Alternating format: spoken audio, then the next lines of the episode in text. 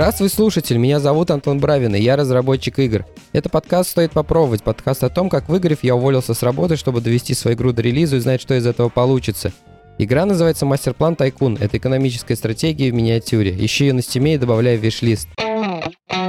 А это очередной эпизод подкаста «Стоит попробовать», который мог бы не выйти, потому что дедлайны горят. И буквально сегодня у меня был дедлайн по отгрузке версии для тестирования. У нас внешняя студия тестирования, которая нам проверяет билды. Я об этом процессе как-то уже рассказывал. Последний раз мы их услугами пользовались, когда мы выпускали демо-версию для Симовского демо-фестиваля. А сейчас же у нас есть версия, которую условно можно назвать релиз-кандидат. А это значит, что последние две недели я плотно занимался тем, что чинил все, что можно было починить, и оптимизировал все, что можно было оптимизировать за это время. И поэтому я грызли мысли, что мне в очередной раз придется извиняться за то, что дедлайны, ничего не успеваю, нечего рассказывать и так далее. Но вроде выкрутился, версию отдал и придумал, о чем вам рассказать.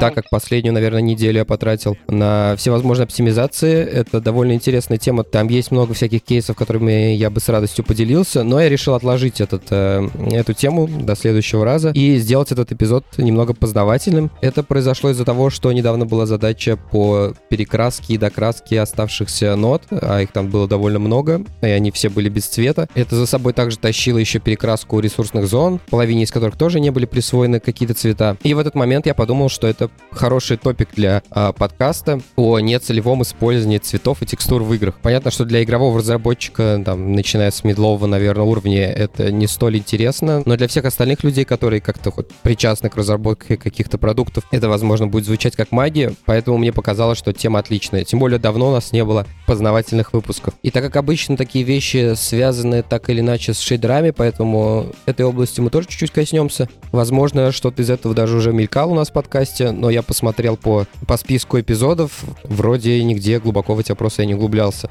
Давайте сначала навалим немножко теории. В игровых движках существует несколько э, сущностей, которые отвечают за представление объекта в трехмерном, ну или в двухмерном мире. Первый из них — это Mesh, это такая сетка трехмерная, состоящая из вершин, которые называются вертексы, и гранями между ними. Из этого состоит абсолютно любая три дэ-модель в любой игре. Так работают три дэ-ускорители, ну то есть видеокарты.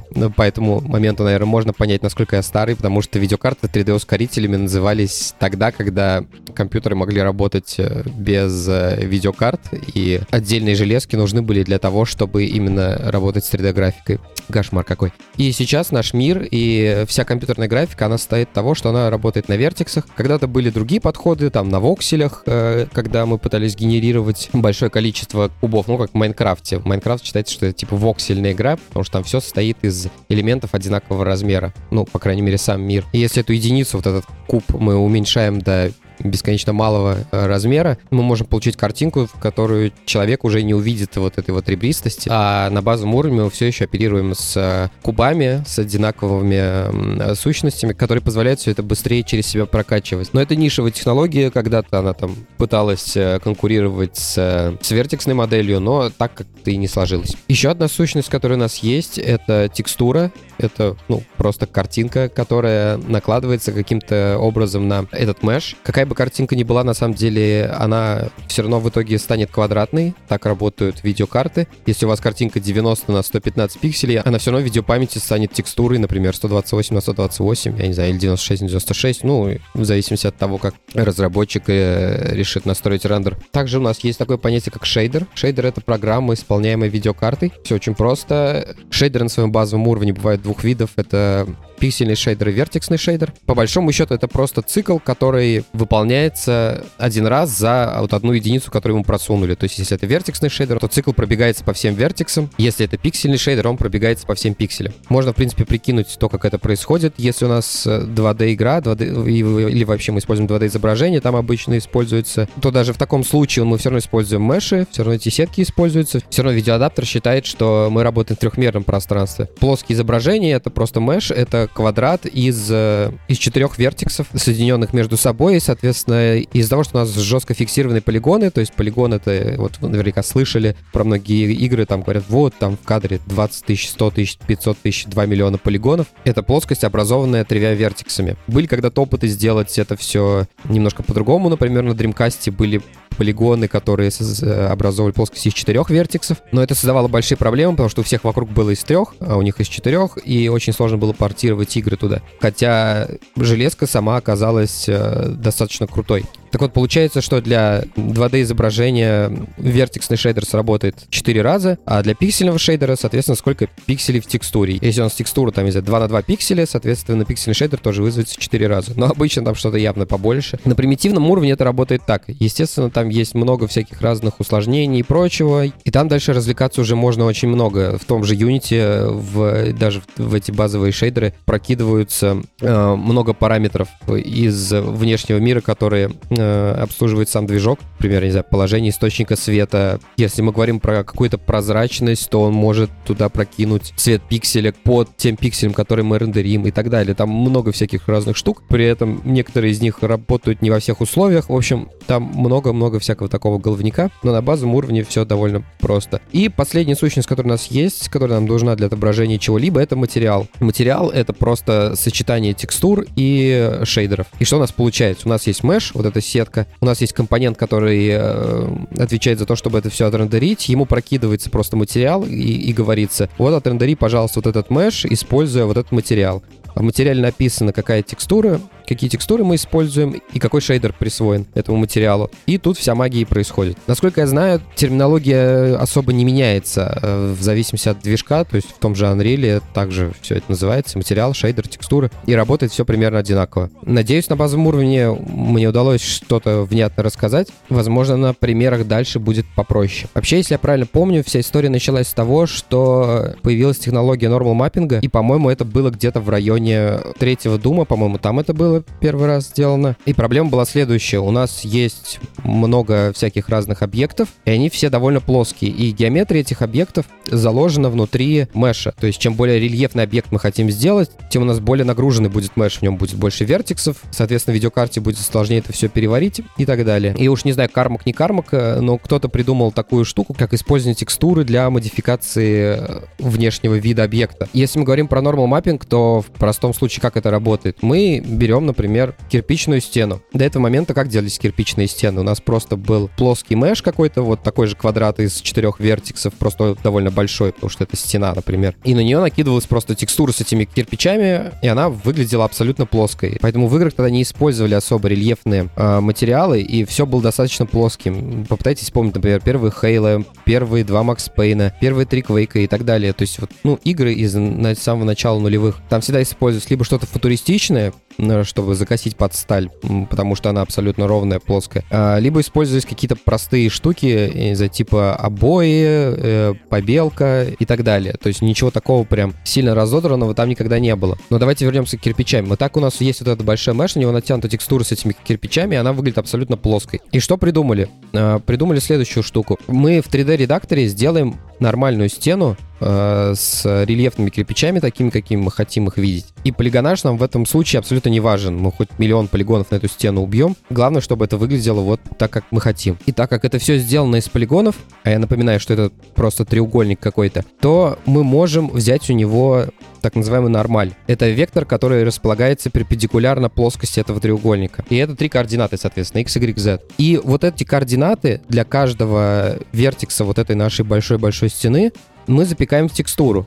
Как мы это делаем, я чуть попозже расскажу, но суть в этом. Мы каждую нормаль, каждый вектор запекаем в текстуру. И мы тут получаем, что такое сине-фиолетово выглядящее. Возможно, в интернете встречали такие картинки, которые выглядят вроде как... Э- что-то похожее на текстуру реального объекта, но очень странного, вот, между синим и фиолетовым цвета. Что мы делаем дальше? Мы идем дальше в материал и говорим, что для отрисовки вот этой стены мы, нам надо использовать не одну текстуру, просто эту кирпичную плоскую, а две текстуры. И вторая, вот та, которую мы только что с вами придумали. И дальше остается последний шаг. Нам надо модифицировать шейдер. И в шейдере, в тот момент, когда мы генерируем нашу текстуру кирпичей, мы из второй текстуры получаем нормаль для точки в этой позиции. Также там нам необходимо будет, скорее всего, позиция источника света. Все это друг с другом складываем, и на выходе мы получаем визуально выглядящий именно три дэ-объект, который выглядит как рельефная кирпичная стена. И таким образом появилась вот эта вот э, технология нормал-маппинга. После этого произошел не некий такой технологический бум в видеоиграх, все стали эту штуку использовать. Там есть, естественно, множество ограничений разных. Есть у нас, например, два источника света, то это довольно сложно посчитать. Вот в третьем Думе это одна из причин была, почему игра такая темная, потому что если у нас будет много источников света, математика сильно усложняется для отрисовки вот этих всех штук. Это просто такой исторический пример, чтобы проиллюстрировать вот эту саму идею, с которой я к вам сегодня пришел, в том, что текстуры можно использовать как носитель данных. Что такое вообще текстура? Это просто какая-то пи эн джи-шка какого-то размера, и где каждый пиксель имеет от одного до четырех каналов. Ну, то есть обычные картинки в телефоне, которые у нас есть, это что-то трехканальное, а, потому что там нет альфы, соответственно, там только эр джи би есть. А если мы говорим про текстуры для того, чтобы их в видеокарту засунуть, там очень часто есть прозрачность, соответственно, это четвертый канал. В этих каналах хранится четыре числа от нуля до двухсот пятидесяти пяти, а все мы знаем, что в Photoshop всегда есть менюшка при выборе цвета, которая дает тебе эти четыре ползунка, где эти три канала — красный, зеленый и голубой, и еще четвертый ползунок с альфой. И вот их можно туда-сюда двигать. Соответственно, это вот те самые чиселки, которые отвечают за хранение цвета. Но в зависимости от той задачи, которая стоит, нам, как разработчикам, я не, не скажу программистам, потому что там на больших пайплайнах там разные должности этим делом занимаются, техникал-артисты какие-нибудь или еще что-нибудь типа такого. Но мы можем для решения своих задач, в основном визуальных, но не только на самом деле, использовать значения этих цветов как данные. Я только что привел пример с э, кирпичной текстурой, где именно так и это и делается. Например, в мастер-плане есть два вида таких хаков. Первый достаточно простой — это использование noise-текстуры для генерации чего-либо. С помощью noise-текстуры у меня сейчас генерируются вторые и третьи слои для ресурсных зон. Если, опять же, вы играли в демку, вы видели, что многие ресурсные зоны типа леса, воды и так далее имеют как бы такую многослойность. И вот если первый слой я рисую руками, то второй и третий слой генерируются автоматически. Генерируются он с помощью noise-текстуры. Что такое noise-текстура? Это такая штука, которая с помощью алгоритма Perlin Noise генерирует некоторые случаи такое облако. Его разница от обычного рандома заключается в том, что в обычном рандоме у нас просто случайные числа, а тут примешивается еще что-то типа синусов, тем самым мы можем генерировать какие-то последовательные вещи и гарантировать тем самым, что у нас не будет резких скачков между значениями. Можно взять простые примеры из реальной жизни, это облака или волны. Если у нас есть волна, то она это какая-то кривая, потом она сходит вниз, потом она поднимается опять наверх. Но при этом, если это какая-то рябь на воде, это все равно какая-то последовательность, хоть и очень сильно хаотичная, но все же последовательность. У нас нет такого, что одна капелька воды вот находится на высоте пять сантиметров, а следующая за ней капелька воды находится на высоте минус два сантиметра. Нет, там все последовательно. Вот Perlin Noise позволяет генерировать такие, такого рода вещи. И такие текстуры используются, я не знаю, практически во всех играх, наверное. Вот в мастер-плане ресурсные зоны второго-третьего слоя генерируются таким образом. А буквально на этой неделе, когда я занимался оптимизацией, связанной там с детектом тайлов вокруг, у меня там был очень замудренный какой-то алгоритм того, как генерируются ресурсные зоны, вот, которые мы высаживаем сами, типа ферма. И я в итоге его тоже пересадил на эту, э, эту технику. Стало сильно проще и покрасивее выглядеть. Как все это выглядит в реальной жизни? Очень просто. У нас есть э, текстура. В Unity она прям даже встроенная. Вот это, кстати, очень интересный момент. Я не знаю, э, там она е- одна единственная или она генерируется как-то один раз на запуск или как это происходит, потому что не очень понятно. Генерировать текстуру каждый раз это как будто бы тяжеловато, но если у нас она всего одна там, то это как-то все очень начинает выглядеть однообразно. Не знаю. Э, я не проверял. Возможно, придется потом пачку этих текстур самому нагенерить, но не суть, не проблема. Так вот, у нас есть вот эта текстура с переливами от черного к белому, и прямо в Unity есть встроенный метод, в который можно прокинуть координаты, и он тебе выдаст значение пикселя вот из этой текстуры. И после того, как мы значение это получили, мы можем уже там сами решение принимать, с генерировать ли что-то в этой точке или нет. Там в моем случае обычно очень просто, это была какая-то отсечка, типа того, берем вот эту текстуру, если значение там, например, больше ноль целых шести десятых, мы генерируем слой. А следующий слой генерируется при значениях выше ноль целых восемь десятых, например. И таким образом у нас получается что-то похожее на горы. То есть, чем мы больше это значение двигаем вверх, тем у нас они как бы сужаются, но остаются такими пятнами, потому что сама текстура такая. Это все очень круто, очень удобно, потому что весь этот математический аппарат, он по сути уже как бы есть, он написан, он хорошо работает внутри графических редакторов типа Photoshop. Там можно и Perlin Noise сгенерировать, много разных вариантов этого нойза. Можно все эти варианты сделать тайловыми, то есть, чтобы мы могли бесконечно прикладывать одну текстуру к другой сбоку, и у нас не было переходов между ними. Все это есть, при этом нам не хочется весь этот мат-аппарат тянуть в движок, в саму игру, чтобы его в рантайме где-то там выполнять. Мы можем просто сделать все эти операции где-то на стороне, все это запечь в текстуру и принести, соответственно, уже в игру в нашу и использовать.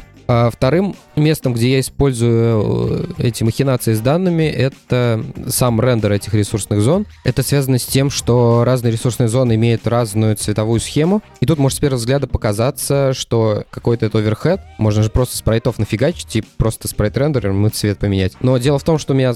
тайлы не такие простые, в них содержится несколько слоев сразу в одном тайле. То есть там есть основной цвет, цвет границы и цвет тени. И, соответственно, если бы я хотел использовать тайлмапы юнитевые, но хотел бы иметь такое сочетание вот элементов для тайлов, мне бы пришлось использовать три тайлмапа, которые бы на- наслоением друг на друга бы накладывались, и тогда бы действительно не надо было вот с цветами этой фигней заниматься, но тогда бы мы получили три тайлмапа вместо одной. И эти три тайлмапа надо было бы обслуживать. Мне показалось, что это не имеет смысла, заменять один тайлмап на три, соответственно, если у нас будет три слоя в одной ресурсной зоне, это будет девять тайлмапов, что кажется немного дофига. И поэтому я всю эту логику с перекрашиванием запихнул внутрь шейдера. Э, как это выглядит? То есть каждый тайлик, он нарисован в серой палитре для того, чтобы я мог забрать оттуда данные. То есть у нас основной цвет, он нарисован, ну я сейчас чисел не помню, но что-то типа сто сто сто, э, обводка это сто пятьдесят сто пятьдесят сто пятьдесят, а тени сто семьдесят пять сто семьдесят пять сто семьдесят пять, ну что-то типа такого. И уже в шейдере я просто прокидываю цвета, которые мне нужны, и там есть нода Replace Color, которая меняет один цвет на другой. Получается, что в этом случае я использую цвет как метку того, какая это часть тайла. Это граница, тень или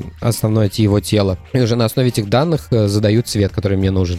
Это, наверное, вообще все, что используется в мастер-плане. Ну, как бы тут сложно особо выпендриваться, игра довольно скромная. Ей, в принципе, большинства изысков современных технологий не требуется. На предыдущем проекте было повеселее в этом плане. Там я делал какие-то голографические флаги, которые там линии ползают со всех сторон, что-то сетки туда-сюда мельтешат. Детали там пачкались, детали там снег покрывал, ржавели. В общем, применить это можно много где и как. Давайте, наверное, еще пришел в голову один пример. Я тут Death Stranding допрошел, доперепрошел. И вот на его основе можно хороший пример сделать, как еще это можно использовать. Это так называемый blending текстур, когда мы несколько текстур начинаем смешивать друг с другом. В Death Stranding есть такая штука, темпоральные дожди. Это дождь, капли которого при соприкосновении с чем-либо ускоряет время для этого объекта. То есть, типа, если это человек, то он сильно стареет. Если это какие-то объекты, они, соответственно, начинают приходить там в негодность. И там есть это прям игровая механика, когда мы тащим эти ящики, ящики эти типа железные,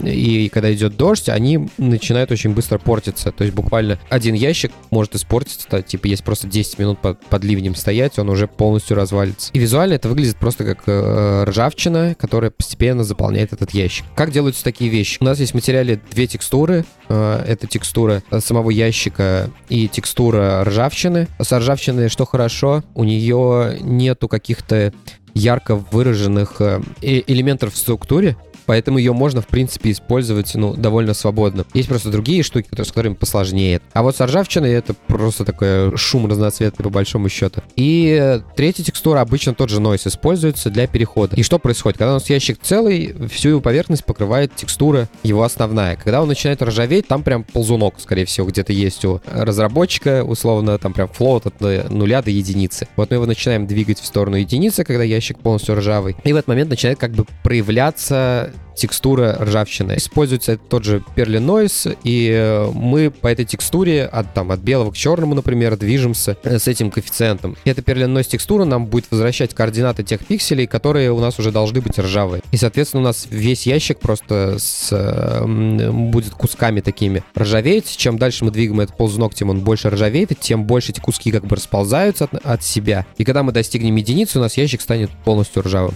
Тут есть нюанс, скорее всего, там используется Используется еще какой-то проход, какая-то визуализация для границ этой ржавчины. Потому что если просто так блендить две текстуры, э, там на границах обычно творится черти знает что. С ржавчиной в теории это может прокатить, но, скорее всего, там еще что-то используется. Есть еще один проход, который смотрит, ага, у нас вот в этом пикселе э, текстура старая, там на пиксель справа у нас текстура новая, мы пытаемся сделать какой-то разбег там на пять пикселей сюда, пять пикселей туда, и что-то там нарисовать, чтобы границу сделать более-менее нормальную. Может быть, туда третья текстура какая-то домешивается в это место, не знаю. То есть вариантов здесь может быть предостаточно. С ящиками это как бы окей, так работает, но тут дальше бывают сложности. Например, если у нас какой-то объект, состоящий из нескольких материалов, например, я не знаю, автомат Калашникова, У нее есть деревянные части, у нее есть железные части. Естественно, деревянные части ржаветь не должны. И вот раньше в играх использовалась текстура на объект. Есть автомат, вот у нас есть его текстура. Очень легко понять, как это происходит, если вы загуглить, например, я не знаю, там Quake три Character Textures или что такое, или типа Weapon, weapon Textures.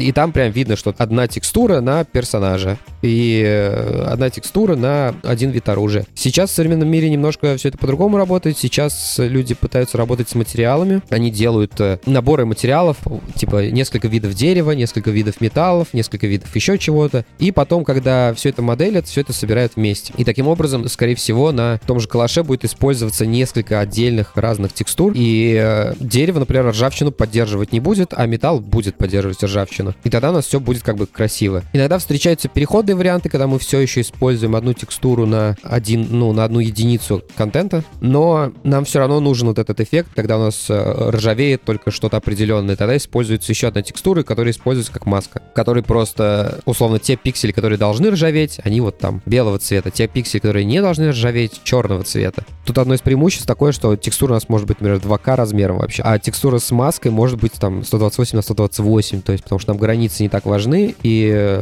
там это все не видно, и мы можем вот эту маску сделать гораздо меньшего размера. На самом деле и в мобайле это используется до сих пор, и когда вот там я пять лет назад этим занимался, вот мобайл из-за того, что он очень требовательный к оптимизациям, к скорости, до сих пор используется много старых каких-то подходов, которые хоть и не позволяют выжить какой-то там супер-ультра графон, но зато позволяют по-рабоче-крестьянски так э, сэкономить ресурсов, чтобы вот он все, все везде влезало, все везде быстро работало. Надеюсь, у меня получилось более-менее понятно объяснить то, что я хотел объяснить. А если нет, то вполне себе можете прийти в Телеграм или ВКонтакте, спросить меня о том, о чем вы не поняли, не согласны или какой-то нюанс. В общем, приходите обсуждать. Поделюсь ки недели. Во-первых, я должен внести пометки в то, о чем я рассказывал на прошлой неделе. Во-первых, ту штуку восемь биду, который свисток, который я советовал. Если вы все-таки соберетесь его покупать, но все еще не купили, обратите внимание, что там должно быть написано, что это вторая версия. Там прям на корпусе обычно двоечка нарисована. Это связано с тем, что первая там что-то не поддерживает. Я сейчас не помню что, но что-то как будто бы более-менее имеющее значение. И при этом она еще стоить может даже дешевле. Когда я покупал свою, вторая версия стоила типа полторы тысячи, а первая тысяча семьсот. Поэтому вот стоит на это обратить внимание. Дальше, что касается Death Stranding, я вам советовал дождаться того, когда там отлипнут сервера. Тот подкаст я записывал, по-моему, четвёртого января, если мне память не изменяет. Вот тогда это не работало. Но вот буквально пятого января это все нормально заработало, и уже все было хорошо, даже на тот момент, когда подкаст уже вышел. Поэтому особо не парьтесь с этим делом. Можете вполне себе смело начинать. Я же Death Stranding до перепрошел, и что прикольно, там есть изменения в игре относительно того, что я помню после своего первого прохождения. Первый раз я ее проходил где-то спустя полгода после релиза, что довольно много, по крайней мере, для, не знаю, вот для инди-игры полгода это вот все пофиксить, все баги, все можно. Уже, короче, все прекрасно. Вылизанная игра будет. Наверное, у меня было такое же отношение к Death Stranding, но почему-то, видимо, это так не сложилось. Там есть несколько отличающихся моментов, которые, которые мне прям бросились в глаза. Я такой, ну, блин, ребят, вы че? И я тут вкратце их опишу, как бы не особо, думаю, что-то заспойлерю. Возможно, тем людям, которые проходили на релизе или около того, будет интересно, если они помнят вот эти вот отличия. Но это забавно. Первое отличие я заметил в том, что они перестроили немножко локацию, который находится около инженера, по-моему. Ну, тот чувак, который оружие собирает. Он там дает квест: сходи из моего бывшего убежища, принеси инструменты. И там что-то типа такого стадиона, где у него там в центре его это убежище. Вот в прошлой версии там, видимо, это было сделано как-то по ошибке, что ли, не знаю. Там есть проход, который явно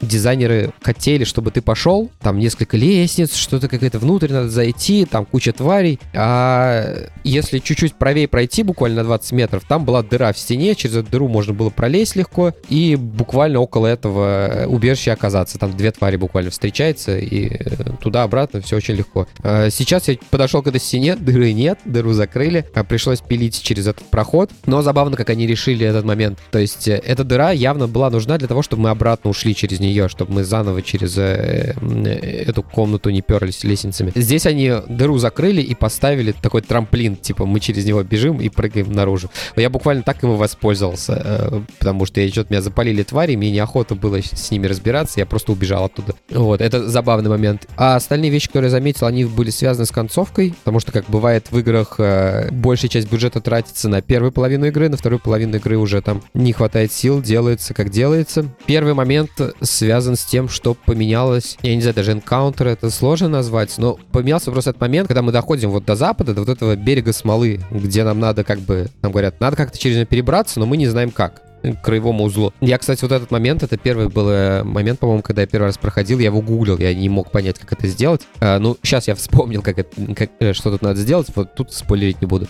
А, и вот тогда я помню, что там был босс-файт, и после босс-файта из земли вылез какой-то прям буквально вулкан без одной стенки, по которому надо было дойти вот до мели, она там типа стояла в море в этом. Здесь же это заменили на такой три дэ-платформер, там как будто бы идет босс-файт, но босса нету, там вот эти дома из смолы вверх-вниз сюда поднимаются, опускаются, и мы по ним как бы бежим вот как раз до нее. Гораздо лучше сделано, непонятно вообще зачем это было, просто когда с этим вулканом, я думал, это вообще баг какой-то, типа штука тут вылезла. Я почему-то по внешней стороне прусь, падаю постоянно в эту смолу. Ну, это как бы очень, очень было не... Явно коряво было сделано. Тут этот момент починили. И пофиксили битву с Хиггсом. Не, не сказал бы, что, наверное, пофиксили. Я просто в первый раз я играл на самом легком уровне сложности. И я там раза три умер. То есть мне прям переигрывать приходилось. И, и связано это было с тем, что довольно сложно было вот эту связку сделать. Типа босс-файт был основан на веревке, что мы типа должны подбежать к нему и веревкой его там душить начать или что-то такое. Вот я играл тогда на самом легком, типа я не знаю, супер легкий. Все, э, сейчас я играл на просто легком. Это типа второй уровень из пяти. И здесь вот этой штуки с веревкой вообще нету. То есть э, мы просто кидаем ящик, подбегаем, бьем его кулаками. Вот так повторяем раз шесть. Все, на этом все как бы кончилось. И с первого раза мне все это сделать удалось. Потому что с этой веревкой это реально был гемор. То есть там надо, ты бежишь, тебе надо переключиться на веревку, забежать, по-моему, за спину к нему, где-то веревку дернуть. И это, в общем, получалось сделать типа один раз из пяти, наверное. Была целая проблема, я помню, меня тогда. Здесь это все как бы сделали вот попроще. Вот это, наверное, все из крупняка, которого я заметил. Ну и еще из интересного, то ли неделю назад, то ли две уже, я уже даже не помню. Мы съездили с семьей в Иннополис. Мы с Леной до этого там были, я там выступал на стачке. А в этот раз мы туда ездили к нашему коллеге, которому я обещал уже год, что я к нему приеду. Но э, на протяжении всего года этого не удавалось. Я думал, сейчас опять тут надо к релизу готовиться. Все, я подумал, ну уж если я за год не нашел времени, то, и, наверное, и сейчас тут найду причины. Поэтому мы все-таки собрались и поехали. Приехали, Сергей нас встретил. Сергей известен в этом подкасте как человек, программировавший ю ай для прошлого проекта, над которым я работал, ну а также являющимся одним из спонсоров этого подкаста. Так что наша поездка, это, по сути, просто была такая, как будто пришли в гости, но и для ребенка эта поездка проходила под эгидой «Лев, смотри, мы поедем сейчас в город программистов», и его это вполне не разочаровало. Он там посмотрел на беспилотные такси, но нам, к сожалению, на них не пришлось покататься, потому что там детских сидений нету, и с детьми туда, получается, нельзя. Вот. Но зато побегали за роверами, за яндексовскими, которые еду возят, повставали у них на пути, всякие такие вещи поделали. Плюс в одной из кафешек там была такая тема, что вместо официанта вам заказ приносит тоже робот такой с подносами приезжает. Ребенок тоже им покомандовал, подправлял туда-сюда. Иными словами, классно провели выходные. Просто так ехать туда, я не знаю, наверное, не смогу советовать, потому что просто так прийти, приехать, посмотреть, ну, это типа на час-два времени максимум. Все остальное, я, всякие там куда-нибудь в университет зайти или еще что-нибудь, это нужен как бы местный. И если у вас такого местного нету, то ехать туда на два дня абсолютно точно смысла для вас, наверное, не имеет. Но если же такой человек у вас есть, и у вас есть ребенок, то это очень прикольно с ребенком съездить, чтобы он там в роботов потыкал. Поэтому по моей личной шкале это где-то семь умилительных роверов из десяти. Все, вроде наконец-то сказал все, что хотел сказать. А, значит, пришло время говорить спасибо ребятам, которые поддерживают меня на сервисе Boosty. Поддерживают этот подкаст и в целом все, чем я занимаюсь. Это пользователи Константин Молчанов, а также несколько ребят тиром пониже. Спасибо вам большое. А на этом у меня все. Спасибо, что были со мной на протяжении всего выпуска. Ставьте оценки, оставляйте отзывы на тех площадках, где вы слушаете подкаст. Тогда его смогут услышать большее количество людей. Также, если вам понравился этот эпизод, расскажите о подкасте своим друзьям. Я буду за это вам очень благодарен. Такие дела. До следующего выпуска. Пока.